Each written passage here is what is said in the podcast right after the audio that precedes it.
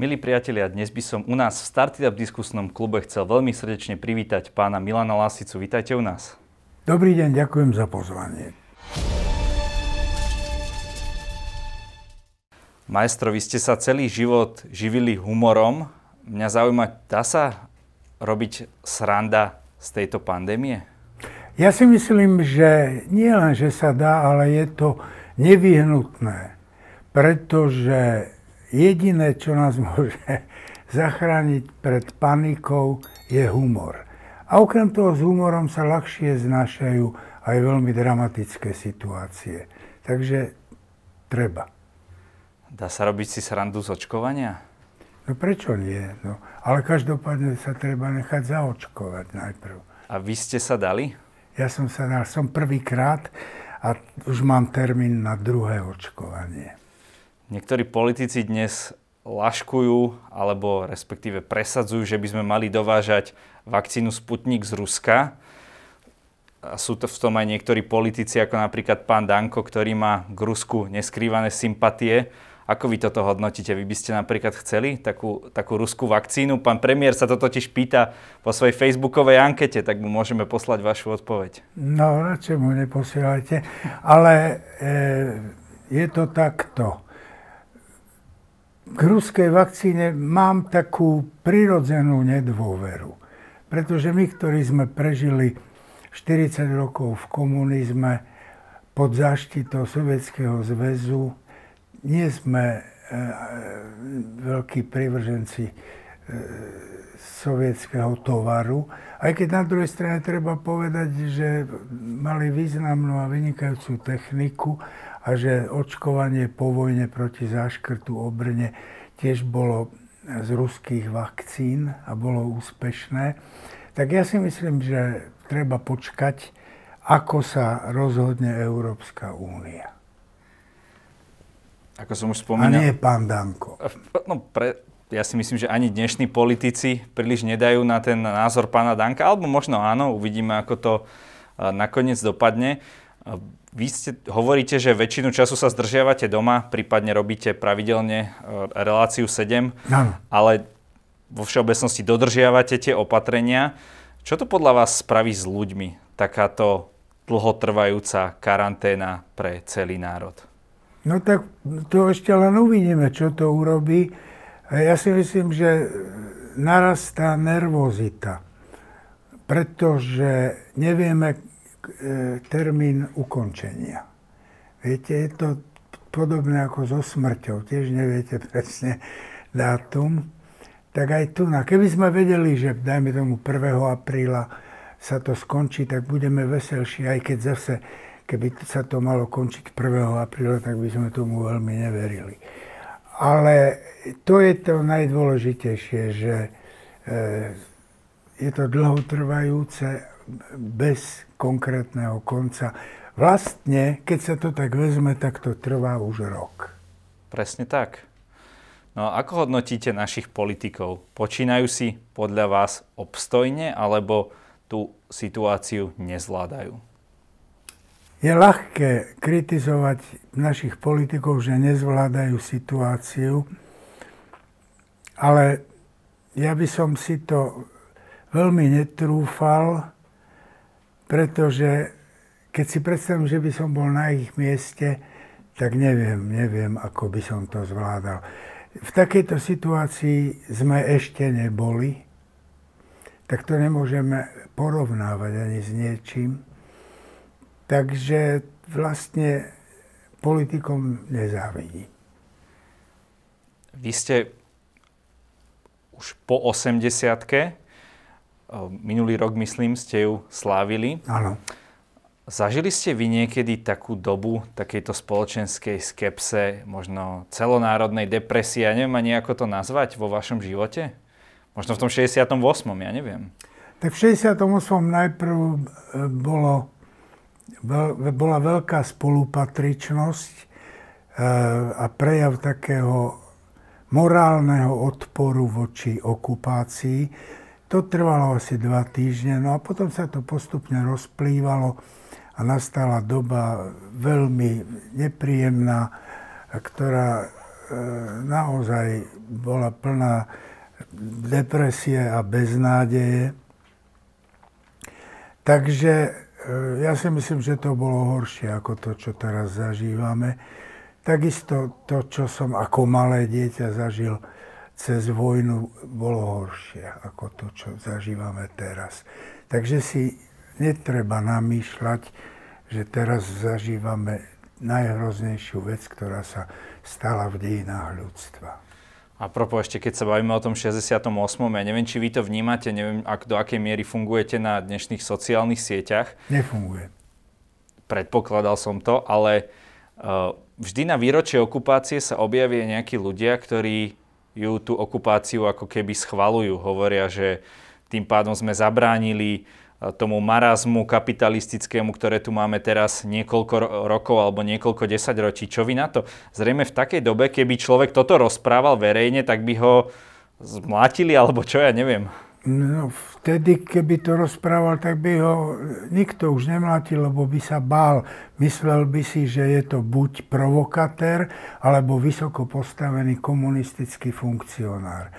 Komunisti nemali inú možnosť len hovoriť E, že tá okupácia bol správny krok na záchranu socializmu a my ostatní sme mali právo protestovať mlčaním.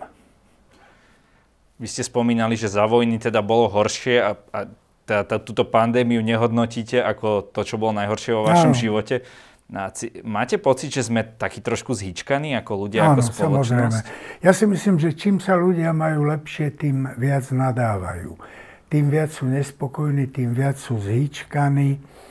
A keby sme to mali podľa toho súdiť, že kto najviac nadáva, že sa má najlepšie, tak sa nemáme tak veľmi zle, ako si o sebe myslíme. E, ja si myslím, že teraz sú ľudia nespokojní už vlastne pred, aj preto, že veľmi dávno niečo také ako vojna tu na nebolo. Lebo po vojne boli, aj vo vojne boli všetci radi, že si zachránia holé, holé životy a že vojna skončila a že môžu začať znovu žiť.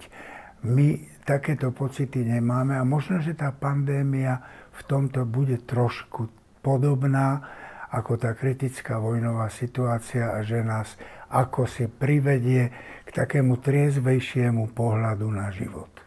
Ja som počul aj také názory, že z, tohto, z tejto situácie, kedy narastá vlastne polarizácia spoločnosti a tak ďalej, že toto naozaj vedie možno k nejakému aj takémuto vojenskému konfliktu.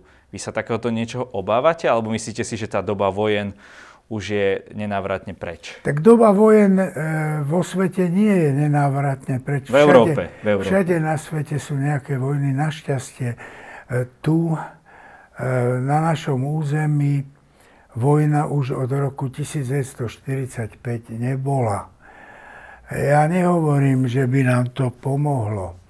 Ja len hovorím, že dramatické situácie by nás mohli priviesť k triezvému pohľadu na naše vlastné postavenie, aby sme neboli rozmaznaní a nemysleli si, že keď sa máme dobre, že by sme sa mali mať ešte lepšie. Ale čo by mal teda robiť ten bežný človek, keď nechce zažiť vojnu, aby získal možno ten triezvy pohľad? Len tým, že nad tým bude rozmýšľať, alebo by sa mal sám vystavovať takýmto situáciám? Čo myslíte? No tak ja neviem, ako by sa mohol vystavovať situácia. Nejakým nepríjemným, ja neviem, ísť do lesa, spať na dva dní alebo, alebo tak? To je ťažko povedať. Viete, keď si zoberiete, že v prvotne pospolnej spoločnosti, kde ľudia naozaj žili, aby som to povedal eufemisticky, veľmi skromne, bez automobilov, bez domov a bez televízie, tak v tej prvotnej pospolnej spoločnosti nepotrebovali e, psychologických kaučov, ktorí by ich ťahali z rôznych depresí. Nehovorím, že by tu mala nastať taká situácia, aká existovala v prvotne pospolnej spoločnosti, nakoniec už mamuty neexistujú, tak neviem, koho by sme lovili. Ale nebolo by od veci si uvedomiť, že bolo čosi pred nami a bude aj čosi za nami a že to, čo momentálne žijeme, nie, to je, nie je to jediné a to najdôležitejšie a, a tá jediná možnosť, ako sa dívať na svet. A svojím spôsobom sme doteraz tak trochu kritizovali tie spoločenské veci, ale je, je niečo v rámci teda toho napredovania spoločnosti, možno aj technologicky, čo by ste vy pochválili, čo sa, čo sa vám páči? Niečo, určite toho je veľa, ale či vás niečo také napadne? V medicíne nastali také obrovské pokroky, že to, čo ešte pred 10-20 rokmi ľudí zabíjalo, dnes už je možné vyliečiť. Alebo aspoň nejakým spôsobom človeka ubrániť pred následkami. Takže klobúk dolu pred medicínou. Inak e, si myslím, že všetko má svoje svetlé aj tienisté stránky. Najlepší príklad je internet. To je veľký vynález, ale aj niečo hrozné. Nemusím vám iste vysvetľovať, čo všetko sa na internete deje, aké informácie sa tam môžu ľudia dozvedieť a akým informáciám sú ochotní uveriť. Takže nič netreba vidieť čierno alebo bielo. Je to také aj také. V dnešnej dobe je veľmi moderné to, čo ste spomínali, a teda ten boj s dezinformáciami. Možno práve niektoré pochádzajú z toho bývalého sovietského zväzu. Uh, ako by sme sa podľa vás proti ním mali chrániť? Máte na to nejaký recept, alebo ani nie? Ja by som bol svojho času povedal, že vzdelaním, ale už nie som si celkom istý, pretože som zistil, že mnohí vzdelaní ľudia veria takýmto dezinformáciám. Viete, čo chcete urobiť v krajine, kde ľudia boli ochotní uveriť, že pred akýmsi žiarením z vesmíru sa zachránime tým, že natrieme strechu domov horčicou. Boli, bolo také obdobie a horčica bola vypredaná. Viete? Neviem, čo proti tomu urobiť. Čiže je to, je to tak zložité, že, že vás uh, nič nenapadá. Možno, že to vzdelanie by malo byť kvalitnejšie. Keď sme pri vzdelaní, my sme tu mali plagiátorské kauzy, ktoré ste riešili aj v relácii 7 bol tu najskôr tá obrovská kauza, bol kapitán Danko a jeho no. vzdelanie, ale aj táto vláda problém mal e, Boris Kolár, e, minister školstva, premiér. Áno, áno. Ako toto vy hodnotíte? Mali by takíto ľudia podľa vás byť v politike, alebo mali už dávno odstúpiť? Viete čo? Za tieto veci, za tieto veci. Pokiaľ ide o tieto veci, ja to vidím takto. Kto by nevyužil príležitosť keď je to možné, odpísať diplomovku a dostať diplom. Ja si myslím, že by sa mali pozrieť na tých, ktorí tie diplomy udelovali. To je asi tak všetko, čo o tom môžem povedať. Ako jeden z veľkých problémov Slovenska sa spomína školstvo. Naši žiaci prepadávajú sa každoročne v tých, tých medzinárodných testoch veľmi slabo rozumejú kontextu textu, to znamená, že oni ho vedia prečítať, ale keď už je nejaký dlhší, tak nevedia z neho vyvodiť tie závery. Má sa toto šancu vôbec zmeniť? Lebo ja mám pocit, že na to nikto ako keby ani netlačí. Možno aj pre tých rodičov častokrát je dôležité, že to dieťa v škole je. A... To len potvrdzuje to, čo som povedal pred e, chvíľou. Malo by sa vzdelanie skvalitniť ak hovoríme o vzdelaní, malo by sa to brať vážne. A nemali by sme predstierať, že sme niečo, čím nie sme. Ja nehovorím, že všetky školy alebo všetci učiteľia sú nekvalitní.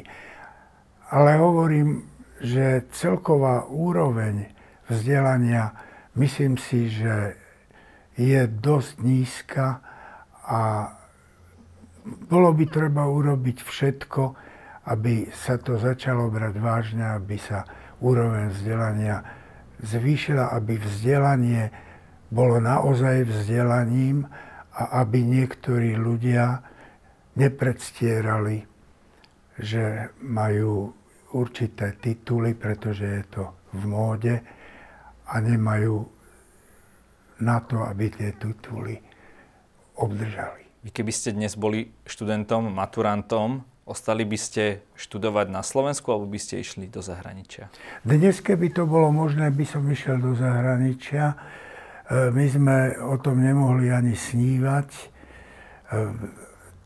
ale myslím si, že nie je nič lepšie, ako keď sa mladí ľudia e, rozutekajú do sveta, ale ešte dôležitejšie je, aby sa vrátili. Takže by ste vyštudovali a potom by ste prišli na Slovensko? No, možno, že by som aj pár rokov uplatňoval to vyštudované a vrátiť sa domov je veľmi dôležité, aby ste pozdvihli úroveň krajiny. Ale aby sa vrátili tí kvalitní, aby to nebolo tak, že ten, kto sa v zahraničí neuplatní, ten sa vráti a odozdáva nám svoje skúsenosti. Ako možno vy hodnotíte našu, tú mladú generáciu, keď sa na nás pozriete? Aké máme možno klady, aké máme zápory? Za čo by ste nás pochválili a za čo nie? Ja to tak veľmi nesledujem. Nie som ani pedagóg, uh-huh.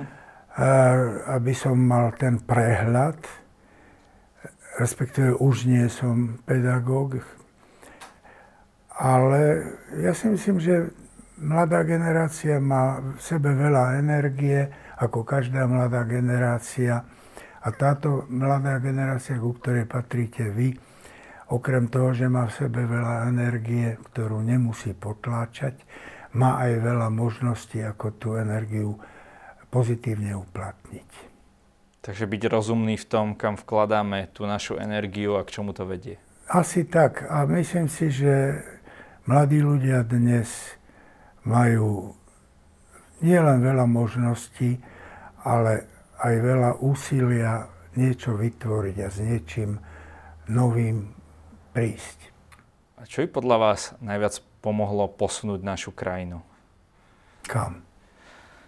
To je veľmi dobrá otázka. No, vidíte. Na to, to som nečakal. no tak posunúť. Ja si myslím, že naša krajina predovšetkým potrebuje eh, sa nejakým spôsobom ustáliť. Viete, to je tak ako v chémii. Existuje ustálovač. Áno. Je veľmi dôležitý pre chemické procesy, tak aj krajina by mala mať isté veci ustálené, napríklad justíciu to je, hádam, to najdôležitejšie. Políciu a skrátka všetko, čo k tomu patrí, aby sme sa nedostali do tej situácie, v akej sme dnes, že sme náchylní nedôverovať čomukoľvek, čo urobí polícia alebo čo urobia súdy. Nie sme na vine my. My sme tu mali zhruba 40 rokov socializmus, teraz tu máme už viac ako 30 rokov demokraciu, ale stále vidíme, ako keby, že, že nás to ovplyvňuje tá doba, ktorá tu bola. Dokedy nás to bude ovplyvňovať? Ja si myslím, že demokracia nie je niečo, čo je definitívne uzavreté.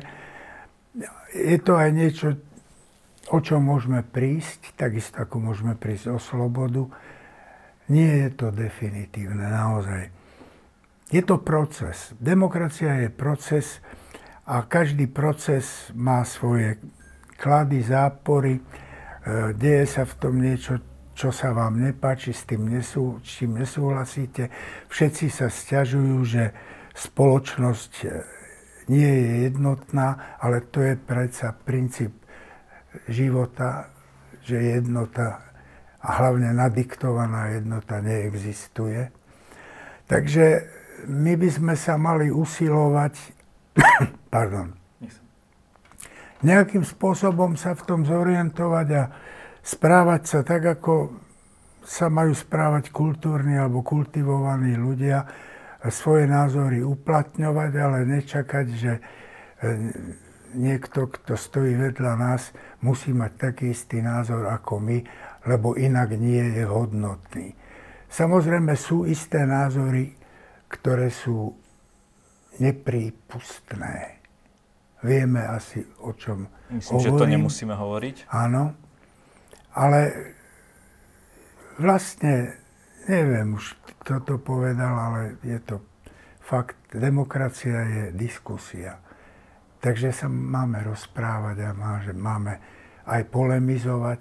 Samozrejme nie, takže si budeme dávať po papuli. No, o to sa my v diskusnom klube snažíme, takže ďakujeme, že aj vy to takto... Ďakujem, že som nedostal. to samozrejme nie. Ako to bolo možno za tej doby socializmu s tými názormi? Vtedy ste museli mať teda všetci unifikovane ten názor oficiálny, ale v tých debatách bola možná polemika v takých tých Vtedy súkromných? to bolo nepríjemné v jednom a na to sme si ako si zvykli, e, že človek na verejnosti hovoril niečo iné ako v súkromí. A človek nemohol hovoriť to, čo si naozaj myslí. A tam bolo nebezpečenstvo, že počase si začne myslieť to, čo musí hovoriť. Aha. Viete? V tom bol ten problém. Dnes to odpada, dnes to neexistuje. Ale sloboda to nie je anarchia. To znamená, že môžete kdekoľvek prísť a začať E, sa presadzovať násilím, pretože si poviete, že veď je tu sloboda, tak ja môžem robiť, čo chcem. Nie, nemôžete robiť, čo chcete. Musíte dodržiavať pravidlá. A to je to dôležité. Pravidlá. A tie by mali platiť pre každého rovnako. Tam je ten východiskový bod. Mnohí ľudia, a to je tiež e, dedičstvo komunizmu tužia po rovnosti. Aby sme sa všetci mali rovnako, že vraj to je spravodlivé. Možno by to bolo spravodlivé, ale je to nemožné.